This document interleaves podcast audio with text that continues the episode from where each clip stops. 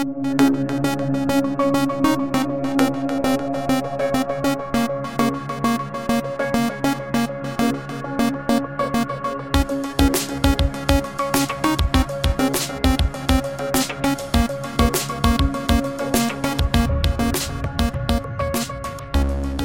welcome back to Thinking Out Loud. As always, I am your host, Dave Hallahan, and we continue our countdown of the top five most listened to episodes. We are on episode number three this week and excited to get there. But before we do, I just want to let you know that as you are listening to this, the patrons of Thinking Out Loud are listening to all of my thoughts about COVID and the mask mandates and uh, vaccine mandates or having to show proof of vaccine. I also tied in how I think postmodern thinking has led to our reactions to all of this, and how, especially as Christians, we need to get back to holding our positions in a posture that is Christ-like. So, patrons are listening to that, and you can become a patron today for as little as $2 a month by going to patreon.com slash thinkingoutloudpod. Now, today's episode is my conversation with friend Kevin Trivits and you're in for a treat. Uh, we talk about missional community, how just a different way of doing church than uh, the typical way, I guess, traditional way. It is a great conversation. You will also hear a couple of my favorite stories about college that are up front. Uh, as I said in the original outro of this podcast, I clearly wanted to get them off my chest because Kevin isn't even intimately involved in the stories we just went to college together, and I wanted to tell my podcast audience these stories. And so this was my excuse to do that. So enjoy those stories. Enjoy my conversation with Kevin.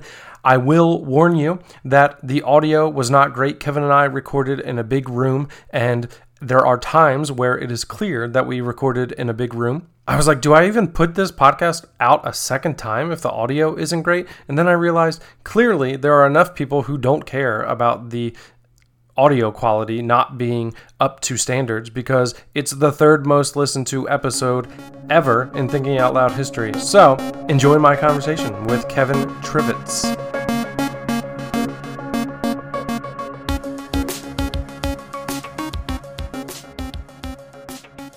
Do you remember General Davies? Did you ever go with us to, to General Davies? I never went with. Oh my gosh! Never. Wow. So it was a wing night. You guys used to go. To, yeah, right? yeah. I think it was Monday nights. And I don't know who, because I was going to ask you, like, if you remember who discovered this place, because it, what a gold mine, like, to find. But I think it was Monday nights or whatever night of the week it was. They had wing night, and when we first started going, it was all you could eat wings for free. You had to purchase, you had to buy what, you had to buy a beer, um, and then when you bought your beer, they gave you, they gave you a ticket that you would hand to the guy who like guarded the wing zone or whatever. So like for two bucks, you get a two dollar Coors Light, and then you can eat like whatever all the wings that you could eat. It's like a college kid's dream. Like it's beautiful. And eventually, we were mad for like a week, and then we realized this is we're still ripping them off. Is there's a five dollar cover charge, and then you had to buy a beer, and then you got so like for seven dollars though, you could have all of the wings that you wanted, uh, and it was just it was beautiful.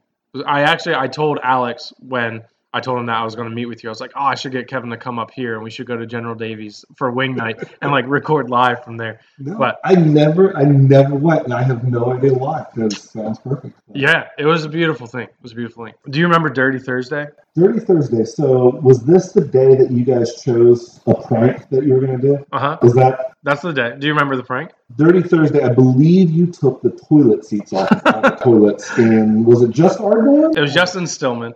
Uh, so we in our dorm we stayed up till like four in the morning and we we took all the toilet seats out, uh, including our own, because duh, like you don't want to implicate yourself in the crime. And uh, I think we left uh, Brent. Remember Brent, our the RA. Oh, So we left his toilet.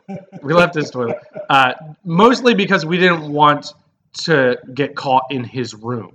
You know, uh, we knew no one would believe it was him, but we weren't trying to implicate him. We just didn't want to be in his room at four o'clock in the morning. So we stole all the toilet seats. Someone, by God's providence, the attic access was in our wing, which was perfect. So we hid all the toilet seats up there. And uh, obviously we woke up the next morning and everyone was livid. They were angry. Uh, what was uh, Wilkie's roommate, Jeremy? Um, I don't remember his last name, but do you remember Jeremy? Uh, I re- I can still hear his voice, and he was like, "This is so stupid. I have to walk all the way to the dining hall to take a crap," and like that made our day. And we had a reputation, and so everyone knew it was us. Like they knew it was us from the jump. But we we earned that reputation, and so we convinced everyone it wasn't us, and we convinced them it was Wing Two, the other dorm that we kind of had like throughout the year. Like we had a rivalry with them, so we convinced them it was Wing Two. We got Brent, our RA, to because his like key card got into all the dorms. So we got him to let us into Wing Two, and we stole all their shower heads. I don't remember this. Yeah, we stole. We went in. He like he let us in, and I, he might have even stood guard. I don't I don't remember. But uh, so we like we went into the rooms that were unlocked, and like if someone was there, we would just be oh hey what's going on? Like we were looking to see if you wanted to do blah blah blah. But if nobody was there, we would steal their shower head, and then we hid the shower heads around campus. Then we created a uh, a Gmail account. I don't remember what it was called, but we made a Gmail account and we emailed everyone whose shower head we stole, and we gave them clues as to where to find it. I have never heard the story. Yeah, that that happened. That was the second part of this prank. And uh, what was the dude? His, name was Dave. Um, he worked on security in Wing Two. That's like all I've got. Dark hair. There was a lot of security guys. I don't. I don't Yeah. So anyway, he um, he was a bit of a dud too. Uh, he probably doesn't listen to this podcast. um, and uh, he, I remember him because again, we had this reputation. He just came up to us. He just came up to our dorm and was like, "Guys, where's my shower head?" And like, we are like, "What are you talking about? I don't know what you mean." And eventually, I think he like showed us the email or whatever, and we're like, "Oh, hmm." I wonder what that could mean. And we like tried to help him like decipher it without like and eventually like he did, I mean he knew it was us. And like eventually he was like I don't know that he actually cried, but like he was like close to tears. He's like, guys, I just need to shower and I have I I have to go to work soon. And like we're like, dude, here's your shower head. Like leave us alone. But yeah, that was that was our that was Dirty Thursday. Who came up with like this vendetta against the bathrooms? Like who who is the mastermind behind this? I don't know. Like the fact that you, who were not a part of the inner workings, and I are the only ones who are here. I want to say it was me. like it was. it was my idea from top to bottom. But no, I don't. I don't remember. I know, like, because we actually we put out flyers for Dirty Thursday like weeks in advance. We like, but then we did it the week before or the week after. Like we had a, a specific date that was on these flyers that were like, watch out for Dirty Thursday. But then the the Thursday before or the Thursday after, I don't remember which one, is when we actually did the prank. So like we like set people up and I don't know. We we thought we were smart or whatever. But I don't know. I mean, you spent some nights like up in the Dirty 30 wing. Like we would just be up late and just think of the dumbest ideas. And this was one of those ideas, along with like Brian and Alex like chopping down a tree and bringing it into their dorm room for Christmas. one of my favorites. all-time favorites. I also I like to tell the story too of were you ever part of like our BB gun, uh, No. whatever we did? Because Wilkie was, and he was one of the RAs, and I'm surprised that like he let this happen. But in our dorm, we had a someone had a BB gun, probably Brian. He's from West Virginia, so he had a BB gun, and he would stand like at the door entrance to our wing, and we would take turns standing at the opposite end of the wings, and it was a pump gun. And so we would ha- roll a dice to see how many pumps of the gun we would get, and then someone would shoot you uh, in the butt, or at least is where we were trying to shoot each other This is awful. uh, with the BB gun. And uh, they were like pla- they were plastic, they weren't metal BBs. And uh, I am proud to say that my butt broke a BB. That the BB hit me, and we were like, "Where did it go?" And it was in two parts on the ground. So, buns of steel. That's me. Uh, but we we are not here simply to recall our college days, but we're here to talk about the church uh, and to uh, you kind of have a unique uh, history with the church, or, or at least a unique trajectory on where you've landed with church. I want to dig more into that. Uh, but before we get to where you are now, like, did you grow up in the church? What kind of church did you grow up in? What was your experience with the church, kind of in your younger years? Yeah, no, it's kind of interesting. Um, so I was raised as a young boy. I was actually raised in a Mennonite church.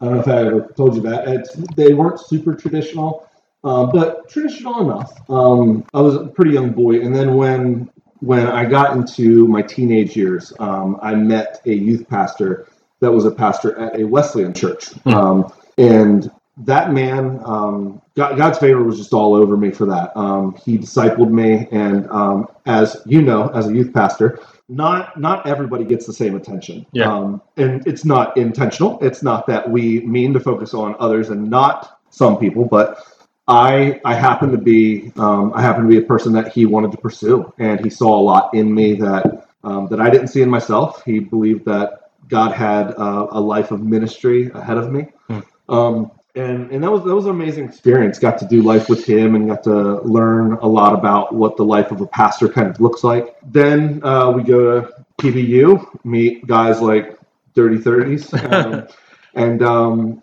would you say? I mean, I would say a very Baptist feel at PBU. Yeah, yeah, uh, they're definitely more like.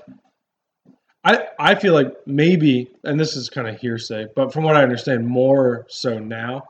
I feel like when we went, the like institutionally they were probably more Baptist feel and reformed. Well, like Charles Ryrie, like Yeah, was like a big big Yeah. deal there.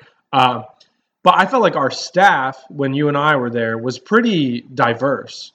They were. I, obviously. That's all fair. Christian and and even evangelical, but you know between like um, Olaf, uh, John Olaf and Eddie Field and Tom Allen and uh, Taves and Schnicker, like yeah, like there was there was a diversity of opinion and thought there. Um, yeah, but certainly a more like Baptist feel to yeah, it. yeah, and a lot of when I think of that time and I think Baptist, it's it's probably because my um, girlfriend at the time, wife now, Anna, we were at a Baptist church while we were there. Um, but um, I did feel that PBU did represent a pretty good diversity of thought. Um, but so here I am. I was raised Mennonite, then I was in a Wesleyan tradition, and now I'm in a more Baptist Reformed setting. Um, and ministry, I thought I was going to be a youth pastor for a long, long time. I really didn't know what that was going to look like or if I was supposed to move on from that someday.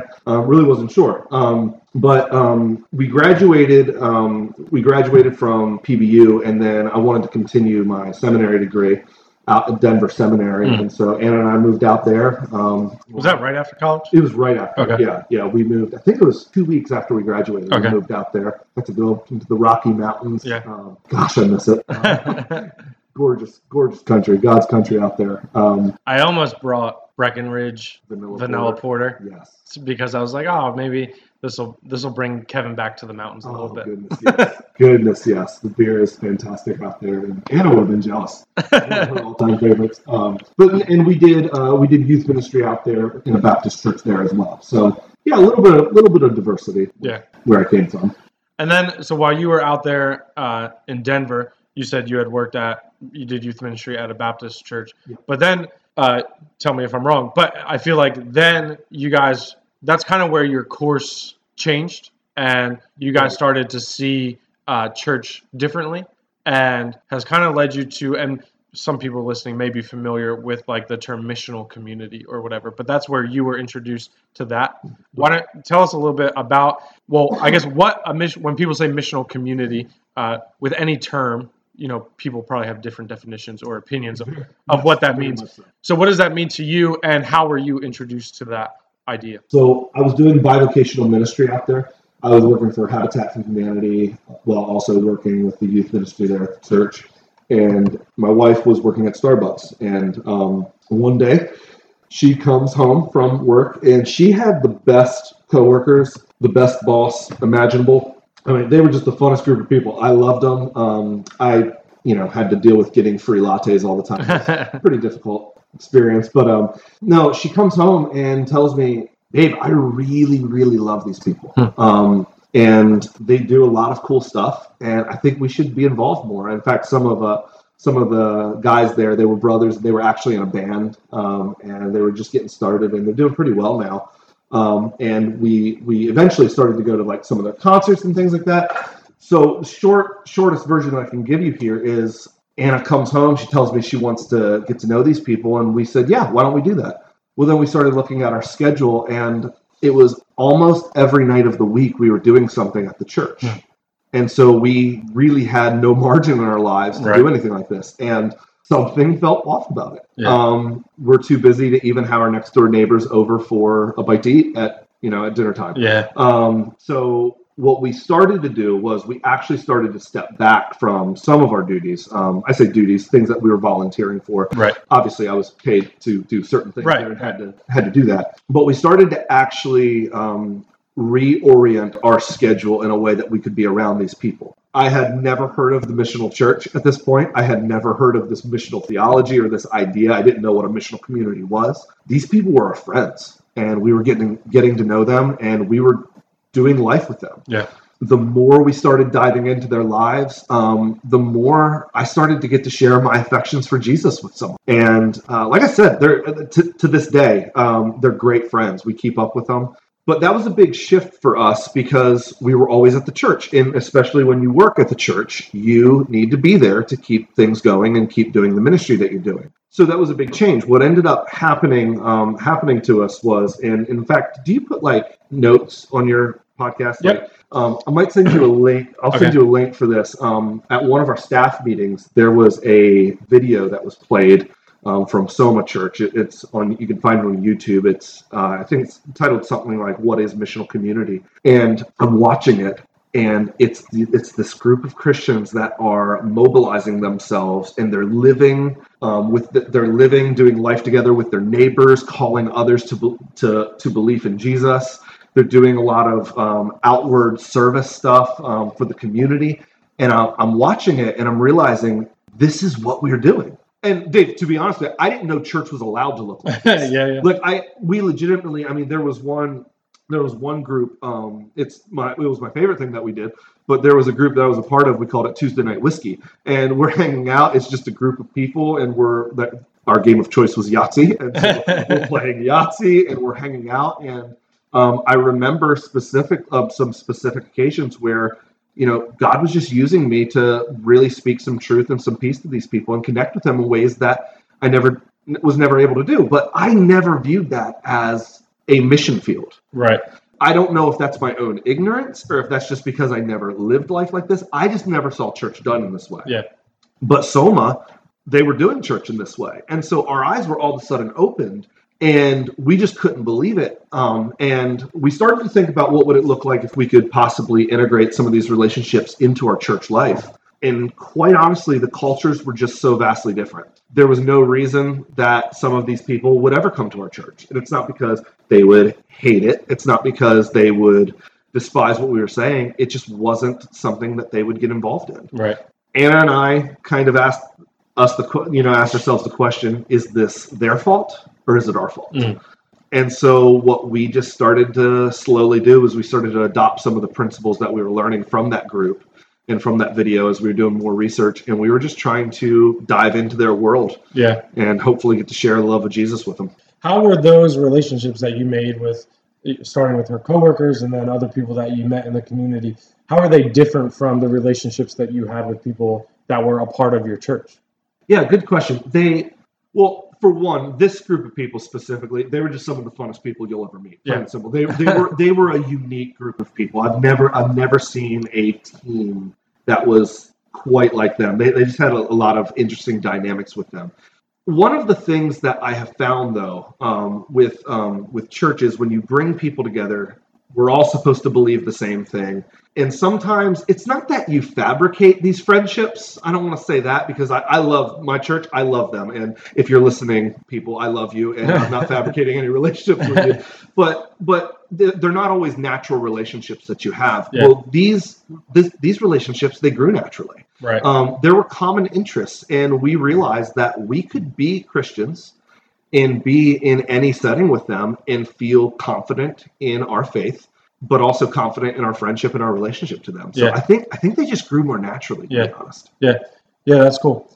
and I can see how that is. I certainly know, like growing up in the church, now working for a church, that there are plenty of people who I see on Sunday, and that's the only time I see them. That's the only time we interact. Right. And again, I don't.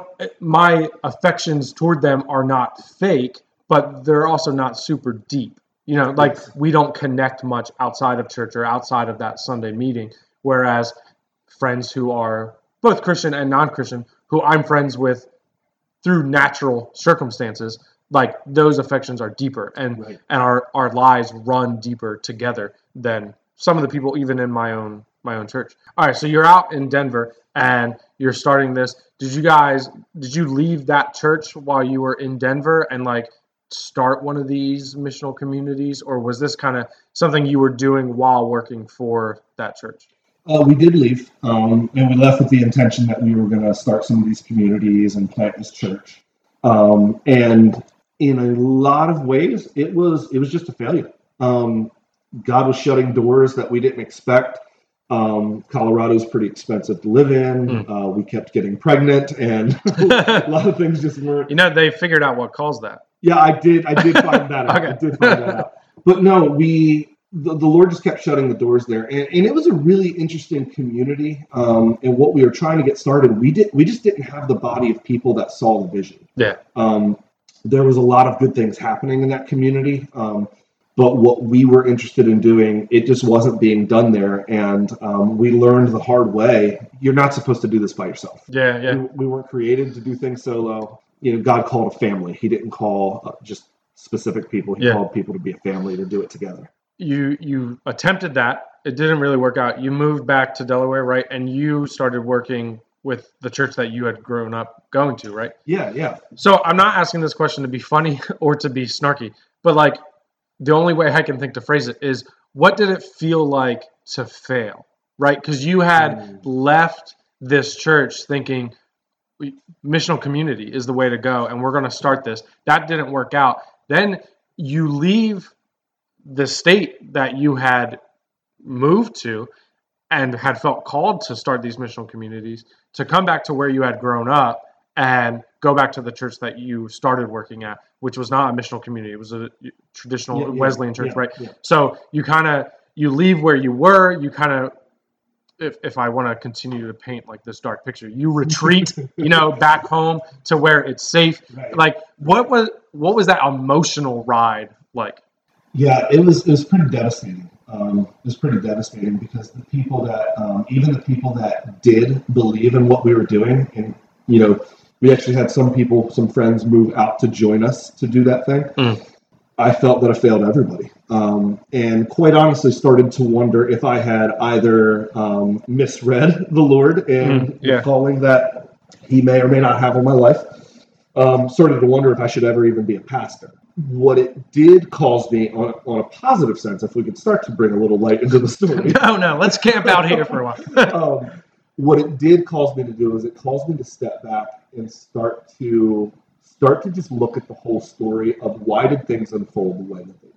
Yeah. Um, and started I started to ask bigger questions of well maybe, maybe I maybe I didn't assess the situation right. Maybe I was, believe it or not, a little short-sighted and a little arrogant, thinking that I was going to save the world through this new model. We cracked the code and we found Yeah. what it is. So no, it was it was a very very hard process um, coming to grips with that failure though. Yeah.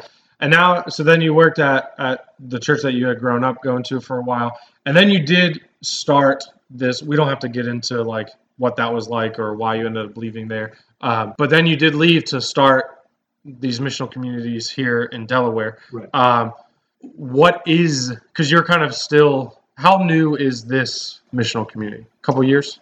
Well, so right now we have three missional communities, and um, yeah, we're, we're working on our, our, our third year. Okay, so I mean, this that's still pretty young. So Yeah. I won't ask you what was it like. I'll ask you what is it like to to be doing that again in a different setting. What is different this time? What seems to be working? What challenges are still ahead? Yeah, no, absolutely. Um, missional communities have been great. Um, they've been difficult, um, but it's been it's been a fun process to dive into with people. The big difference that I would say of what we are dealing with right now and how it's different from our experience in Colorado is primarily that we have a body of people that are committed to this lifestyle. Um, we have a we have a group of people that have said they believe in this and they want to be they want to be a part of what we're doing. I mean, let, let me take a step back here and just explain to you how we define missional community. Yeah, yeah, that's a good idea. Um, missional, the word missional has become quite a buzzword right now. Um, it's it's become a the the hot new thing that a lot of churches want to move towards, and sometimes it's it's like any other word. You get to a point where you're like, what does what is the definition of this thing? And Yeah, we're kind of there with like evangelical. Yeah, Right. exactly, exactly. If you say you're an evangelical, what does that mean? What camp are you in? Um, and quite honestly, with that word in particular, we don't have to go into this today, but there are political implications with that as Right, well. right. Um, so there's there's a lot of facets to this. The way that we define a missional community is it's a group of believers come together and are committed to learning to follow Jesus in every aspect of their lives. What that looks like, though, um, because it's a nice thing to say, Right. um, what it looks like is we're not just a Bible study. We do study the Bible, but we are trying to learn practically how to live that out in the places that we already are at, where Mm. God already has us, which that's with our families. Um, that's in our places of work. That's the places where we learn, where we're going to school, or what have you. God has already placed you in this in this place and time, and and there's a, there's a conviction that I have that I, I'm trying to always remind our people of this. I, the pastor, am not an expert in your circle of, of life Mm, yeah, yeah. and your friends. Um, I remember with my youth pastor and my pastors growing up, I used to always think if I could just bring my friends yeah. and they could finally hear the gospel be proclaimed by this man who seems to be able to explain these things very well, um, then maybe they would believe. And missional theology, I mean, you look at it, our God is a sending God. Um, he sends the Son, He sends the Spirit, they send the church. Um, Go therefore, make disciples of all nations. This is this is deeply rooted into the fabric and the characteristic of who our God is. Yeah. He's a missionary God. And so we take that mission seriously and we try to learn how to be missionaries. Um, um, in fact, right now, my missional community, uh, we're going through the book of James, and my wife and I are sitting there talking, and I we just said, Hey, James is great. We love James. You know, I, I love, I, I did seminary. I love the Bible. And we are going to continue to love and preach Yeah, the. Bible, but I don't want to study James unless we're going to find ways to take care of the widows and the orphans as Right, well right. um, we want to live this out practically and um, so what we so what we do in our missional communities just like anna and i did back in colorado sitting in our apartment we started walking through our schedule. We started to say do we really have to do this? Could we open that up to be a part of um, this thing that our friends are doing? Yeah. could we have our neighbors over on this night? We try to do that with our people. Um, we look at our calendars. We challenge one another. We we try to talk about the gospel and how do we share the good news and how do we share the good news in a way that doesn't feel like a weird script, but we're actually seeing the good news lived out in aspects of our lives? Yeah. Um, so that that's just a little bit of a picture of what our missional communities do look like. But again, the way that it's going right now, um, we we have a culture of multiplication. At least we're trying to. And so we started a couple years ago, um, and now we're already at three. We're hoping by the end of the year we're going to have either four or five. Now, what do these look like? Missional communities are not the same, quite the same as churches. It's not like a one to one. Like when you say you have three, that's how many people. That what are those missional communities doing? What do their gatherings look like? Um, help us. We're yeah, lost. no, good, good question there. And in fact, it's funny you say they're the distinct from a church because this is a conversation we we're kind of going back and forth on. Um, so the way that our the way that our church system works is we have a corporate gathering on Saturday nights where we come together and worship. That's what that's going to look very similar to what a typical. This is your missional community, or this is all three? This is all three. Okay. all three. We have a corporate gathering. Uh, we all come together and we worship together. This is going to look typically like any traditional church that you're a part of. You guys, your church, you meet on Sunday mornings. Correct. Okay, that's what that's what it'll look like. We come together and we kind of view that a lot more designated to the believer, and it's a lot more of I don't want to say a training session, but we we really focus on um, dealing with issues in the hearts of the believers and trying to reconcile that with what the gospel says. Um, but during the week, what we do is our, our missional communities are meeting. Uh, we try to we try to stick to these rhythms, um, and we we're kind of good at it accidentally. Um, I don't want to make it sound like we've we're some mad scientists and we've figured out a formula. No, we we've kind of just landed on this, and it's everything that we do is borrowed. Nothing is original that we came up with. Um, we call it a two one one rhythm. So two weeks out of the month, we like to get together. We like to study scripture. Um, we like to try to try to really dive in and apply it to our lives and be challenged with the Word of God. Then one time a week, uh, or one time a month, rather, we'd like to do a service project. Um, right now, what my my particular missional community is doing is we're actually going and visiting a nursing home. Okay. Um, there's a lot of there's a lot of of widows. There's a lot of the elderly folks in there that don't have family members to come to visit them Yeah. ever. Yeah. Um, and if they do, it's it's on a more rare occasion. Um, so we like to try to put our faith into action by visiting them. And then um, the last one, uh, last so there's two one one, uh, two weeks of studying, the one week of serving, and then the last one is partying. Um, we love to party, and I think we're pretty good at it. Yeah. Uh, for the most part, I think we're pretty good at it. Um, I really think that last one's pretty important. Um, our culture loves to celebrate. hmm And um, I don't know who better to celebrate than the people of God that have the hope in the resurrection of Jesus. And so um, that was that was a practice that uh, my wife and I were really challenged with out in Colorado when we were getting to know these people. We realized, man, they love to celebrate life together. Yeah. Yeah. And why why isn't the church good at this? Shouldn't the church be leading the charge in that? Oh my word, Like, yes. what? What? Who has more reason to celebrate than those who worship the resurrected King? Absolutely. like I just I think of Jesus, go figure. Like he he was a partier, right? Like that was the the problem with him that he this is this friend of sinners, this drunkard. Like he had this stereotype because that's who he was with. That's who he hung out with. People who liked to party, people who'd like to have fun and to eat and to you know, just to Jesus made the best wine at the wedding. Yes. Like the best. the best. And I don't think the best meant it tasted most like grapes. I think it meant it probably had the highest alcohol per volume. Like that, it was For sure. it was the best wine. And um, and yet we are so our I don't know our like Puritan culture or whatever. Like we're so afraid of that. And I think I actually have this book that you should probably read. But you said before we started recording that you need you need to like take a break from reading after doing uh, your masters. Is that Yeah, yeah, I was doing at at uh, at Cairn, um, after getting your masters? But uh, it's called "The Gospel Comes with a House Key," uh, and it's about like Oh, practicing told me about that. Okay. radical ordinary hospitality or whatever and it so good so good but she just talks about in it how jesus he dined with sinners but he didn't sin with sinners Yeah. and how the church needs to get back to that that we can fellowship with sinners without sinning with sinners part of that is celebrating celebrating whatever Yeah, absolutely. And, and there's one there's one thing I want to highlight. So, friend of sinners is my favorite title of Jesus. I, I've I've often said I, I if there's anything that I can be remembered for, I would love to be called friend of Yeah. sinners at my funeral. Hopefully, that funeral is far off. But, so something that something that I want to highlight here, though, because I do think that this is really important. Um, we hear the title "friend of sinners." Who is it that gives Jesus that label? It's the religious right right it's it's not it's not the sinners that are looking at him and saying oh he's a friend of sinners no they're not saying that and one of the things that that that's been really challenging to me for that reason is that i have come to realize that i am often motivated by what i do publicly Mm.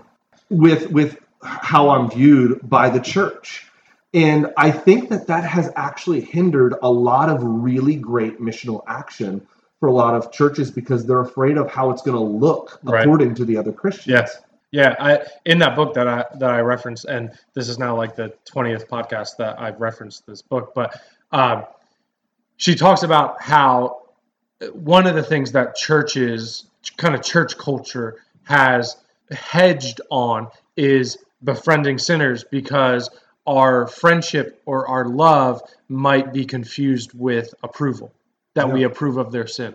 Wow. And she just says, How dumb. She doesn't use that word, but that's why I, I'm not allowed to write books. How dumb is that that we think that? Because it's so natural to see that that's not true. right? So you have a wife and three kids, right? Mm-hmm. You love them. Yes. Do you approve of everything they do? Uh, no, not everything. Yeah. So like, and do you tell them that Yeah. when you do you tell them that all the time when you kiss your kids goodnight? Do you say, "Hey, I love you, but I just want to know here are the things you did today that I don't approve of." Right. That's not the key part of your relationship. As father, as husband, there is room to correct and room to guide and to lead, but you don't lead with, "I don't approve of you, but I love you anyway." Right. And yet that's the stance the church has taken so often is that before we say I love you, I want you to know I don't approve of you, but I love you anyway.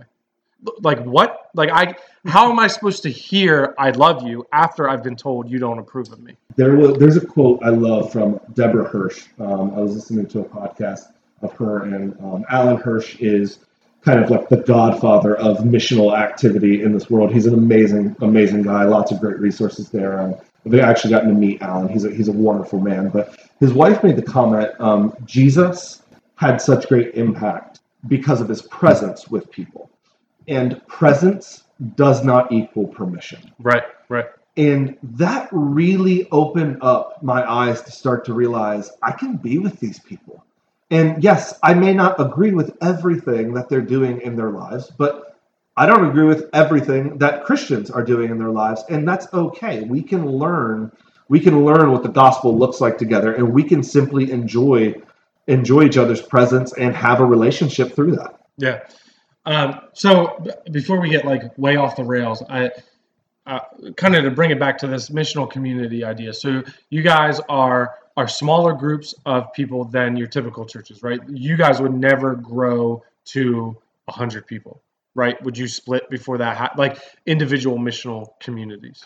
Oh yeah, the individual missional communities for sure. In fact, the largest the largest missional community we had it got up to about 40 people and they were meeting in our home and so my wife is looking at me like everybody needs to leave now. um, but um, but no like right right now um, i'd say the average missional community size is about 12 to 15 Okay. Um, so 12 to 15 people, you have this 221 model where you twice a month you are meeting to study God's word. Once a month you're doing a service project, and once a month you're partying. And every Saturday night is all of the missional communities in this network are getting together Yeah. for for what are most of the listeners would understand to be a church service. Yes. It, it's more traditional Yeah, exactly. church. I would encourage anyone who's listening that this is a new idea to dig into that some more. But for for those like myself who are working for a church, who don't feel particularly called to leave that church, but there's something about this idea of missional community, missional theology that resonates. What are some practical steps that the average Christian who is unaware of a missional community around them, is not equipped or even called to start one, what are some ways that they can start living it, living missionally? Yeah, there is a great book that unpacks this that I always recommend to people uh, by Michael Frost called Surprise the World. And he breaks down some just some habits of highly missional people. In fact, I think that's the that's the actual title of it. Um, but it's it's habits like choosing three people to bless a week, one of whom is not a part of your church. Mm. Um, eating with people uh, three times a week, one of whom is not a part of your church, and finding just different principles like that. One one of the biggest things, though, I, that I really keep coming back to is people think they don't have time. They don't have time to Yeah. engage those that are outside of the church because look, life is busy. Um, I'm bivocational in this church planning thing, so I have 40, 50, sometimes 60 hours of my week that is designated to trying to make money for my family. right. Um, and then I'm trying to help pastor this church, and I'm trying to trying to lead a very specific group of people in my own missional community, and I'm trying to also just take care of myself. We run out of time. Um, the bottom line is, will you make the time to do this, Right. and do you have to cut some things out? Um, Yeah. That's that is by far the first thing that I usually tell people is look at your calendar. When Yeah. do you even have time, and where do you need to create that margin? Yeah. Uh, but that book is a great resource that helps people actually dissect some of this missional um, practical theology and really build some good habits. Yeah. Can you say that, the title of that book again so I can put it in the show notes? Yeah, yeah. It's um, Surprise the World by Michael Frost. Okay. And another book that I think you actually suggested to me was The Art of Neighboring Fantastic. by uh, Dave Runyon and Jay Pathak, Yeah. right? Uh, and that it is fantastic. Such a good book. And I'm actually so next month, the month of June, which may or may not be the next month whenever people listen to this, but uh, in in June, our church is doing. We take a break from our normal like Wednesday night Bible studies, and we do what we call workshop Wednesdays, where elders kind of get like first shot at it, but we open it up to anyone in the church who they can teach a class, four week class on whatever they want, and they submit it to the elders, and then it's approved or not approved. I don't know that we've ever had one not approved, but I'm doing one on the art of neighboring in that book, and I'm, I'm pumped for it. And kind of revisiting that, reading the book, The Gospel Comes with a House Key, has really challenged me again to like I live in a neighborhood. Not everybody does, but I live in a neighborhood, and the the point, the thesis of the art of neighboring is what if when Jesus said the second greatest commandment, which is like the first, which is equal to the first, is to love your neighbor as yourself. He meant it. And he meant it literally. Right. Like we at at the time when he told the story of the Good Samaritan, it challenged the kind of the xenophobia of the Jews of the day that like the Samaritans are evil and they're bad. And it was easy to love a fellow Jew because you're in the brotherhood, you're the people of God. But to love your your neighbor meant to love even your enemy. And I think today, 2000 years later, we've taken that story and we're like to love my enemy means to pray for ISIS. The, These people that I'll never have to interact with. And that is part of loving your neighbor. But we ignore the person who literally lives 12 feet from us you know? So that has just been a challenge for me and not to like toot my own horn because there are so many more steps i wish i were taking but just the other day uh, our our youngest daughter has kind of given been giving us a run for our money and uh, she wasn't sleeping one night and so i just took her for a walk and i accidentally left my phone inside. Normally, I like throw my headphones in, or I'll push the stroller with one hand and scroll Twitter with the other, or whatever. And uh, I'm taking her for a walk, and I don't have my phone. I'm like, what am I supposed to do now?